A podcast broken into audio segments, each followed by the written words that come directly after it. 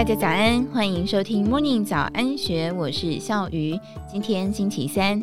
全球电动车款百花齐放，国产电动车 Luxgen N7 也在二零二二年正式预购，随即写下了二点五万笔预购佳绩。但是纳智捷是如何重新出发、擦亮招牌的呢？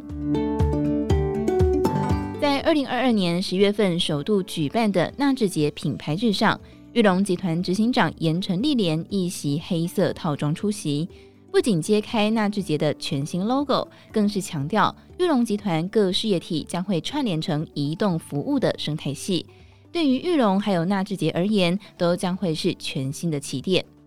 事实上，N7 的初试提升就交出了亮眼成绩，八个销售日累计了二点五万笔的预购单。虽然只是定金一千元的预购单，但是相较二二年全台纯电动车挂牌量才刚突破万辆大关，N7 的预购无疑是给纳智捷打了一剂强心针。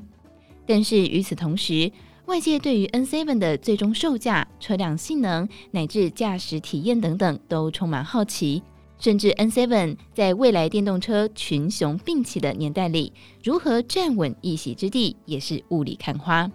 时间回到二零年，玉龙跟鸿海两大集团强强联手，以华创车电的基础成立了鸿华先进，透过各有车厂与科技背景的两大集团，共同研发电动车的原型车款。并且与供应链谈好了供应合约，接着国内的部分交由玉龙组装量产，最终以纳智捷的品牌进行销售。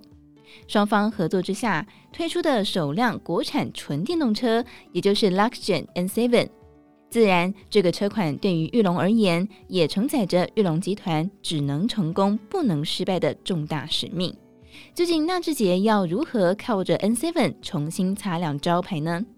过去在车厂强调的是产品，但是在未来的电动车时代，在乎的是体验。无论在哪个市场，电动车生态系都将会是最终胜出的关键。